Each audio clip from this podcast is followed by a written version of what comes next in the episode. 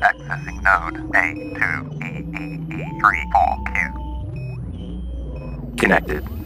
Downloading. Transfer complete.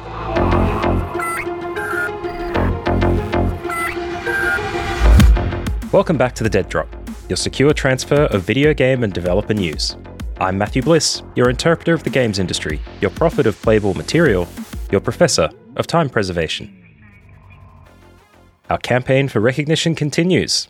It seems that the actor for the cover art for Dr. Disrespect's Dead Drop game seems to have gotten in touch.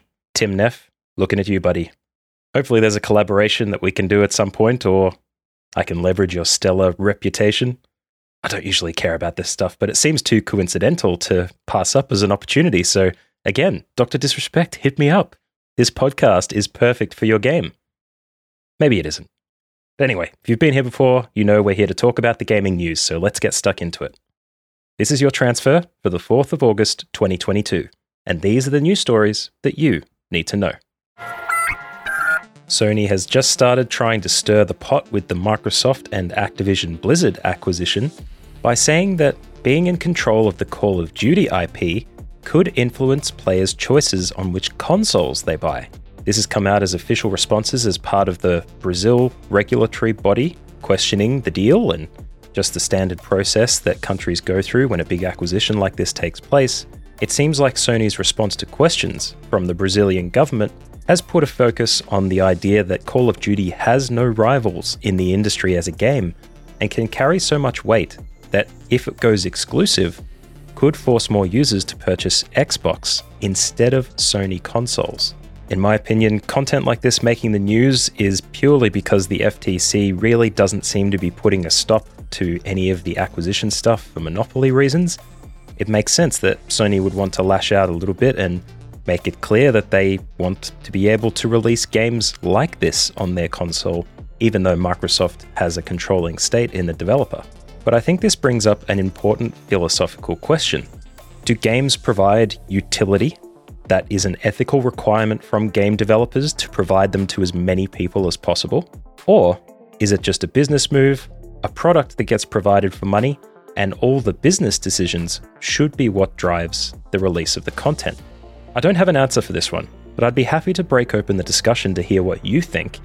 Get in touch on Twitter at MattBlissPod or reply to the post for this episode on Instagram at Dead Drop Podcast. And I'd be more than happy to start a dialogue and maybe even bring your opinions into the next episode. There's not enough discussion of game philosophy these days, so let's get it started.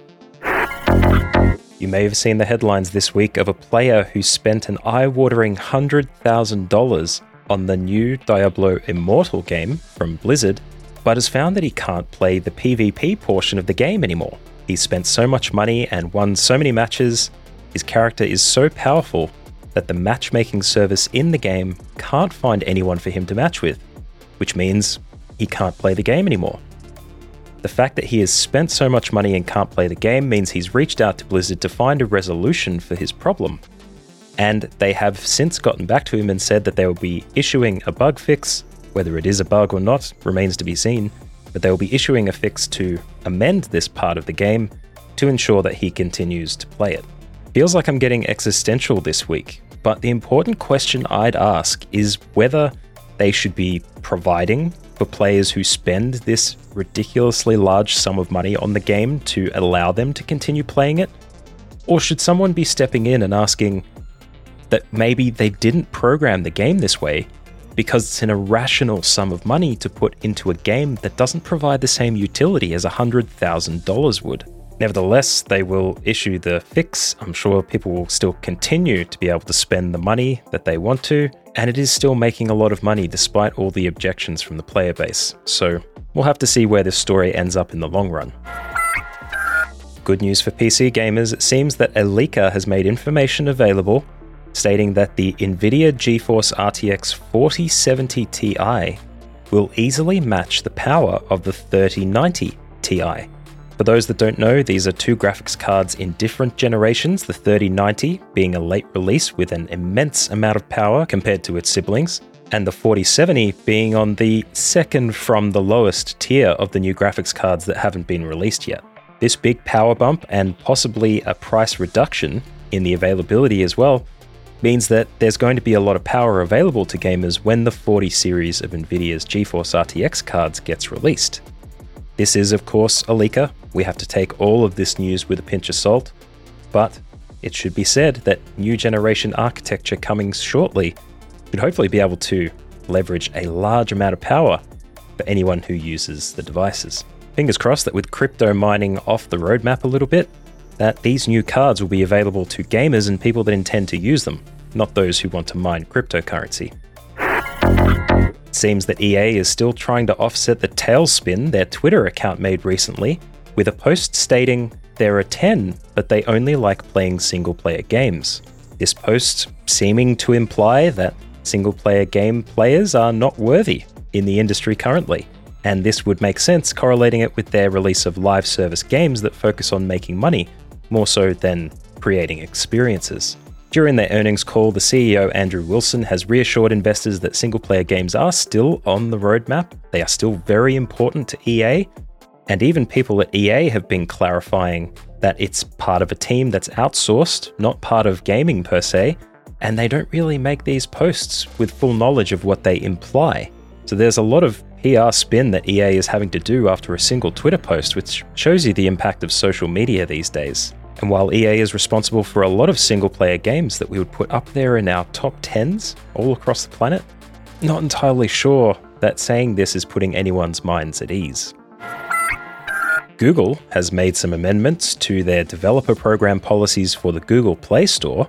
Among many different changes, one of these coming out is its rule on interstitial ads. Beginning September 30, it's expected that full screen interstitial ads that pop up when users have selected a different action, not the ad itself, will no longer be permitted. Additionally, these full screen ads will only be permitted for 15 seconds uninterrupted until there's a way for users to opt out of it. And even if the app targets children, there has to be a way to skip the advertising entirely within 5 seconds. So these changes are hopefully looking to benefit the industry a little bit more. I'm sure there are plenty of other changes to the developer program if you are someone who makes mobile games. I would urge you to jump into the show notes and have a look at these rules yourself so that you're across them. And in a couple of little funny stories that I discovered to take you into the weekend, Android Authority has posted a review of a phone case that is essentially a Game Boy, at least in the style of the old Game Boy or Game Boy Pocket. This Game Boy case seems to be fully functional without requiring the phone itself. It runs a basic Chinese emulator and looks to include specific game titles such as Super Mario Bros., Donkey Kong, Pac-Man, and Tetris. Is a product like this breaking copyright and using IP that they shouldn't have access to? Absolutely. But that's the state of products that are developed in the Chinese market and available for purchase. Nevertheless, if you're keen to have something else to distract you a little bit while you're on your phone, not being the phone itself, check out that Android Authority article. The link is in the show notes. And as predicted, Elden Ring is going to be making news for an incredibly long time. This time, Eurogamer is reporting on a hacker who has modded Elden Ring the game to remove the Erd tree to improve the frame rate. For anyone who isn't aware, the Erd tree is a golden tree that seems to tower over the entire game space and map and always sits in frame and in view no matter what direction or where you are going in the game. Removing this as an object likely improves the frame rate because it has to animate the tree in the background and do a bunch of things to it. But it's probably the first time we've seen players trying to remove things from in game in order to improve their quality. It's a very interesting result for Elden Ring, and who knows, maybe Bandai Namco will take this on board and add it as a improvement possibility to the game. Who knows? Elden Ring is sure to chop and change consistently over time. And that is the gaming industry news that you need to know. This is your first episode. Welcome to the Dead Drop community. Head to deaddroppod.com to check out the sources of the stories and more. Follow the Instagram for more stories, or follow me on Twitter at MattBlissPod for even more stuff. Join me every Monday and Thursday for the latest game news. If you like what you hear, leave us a review on Apple Podcasts or Spotify, but more importantly, tell your friends about the dead drop. Stay safe, stay well, and I'll see you here in a couple of days.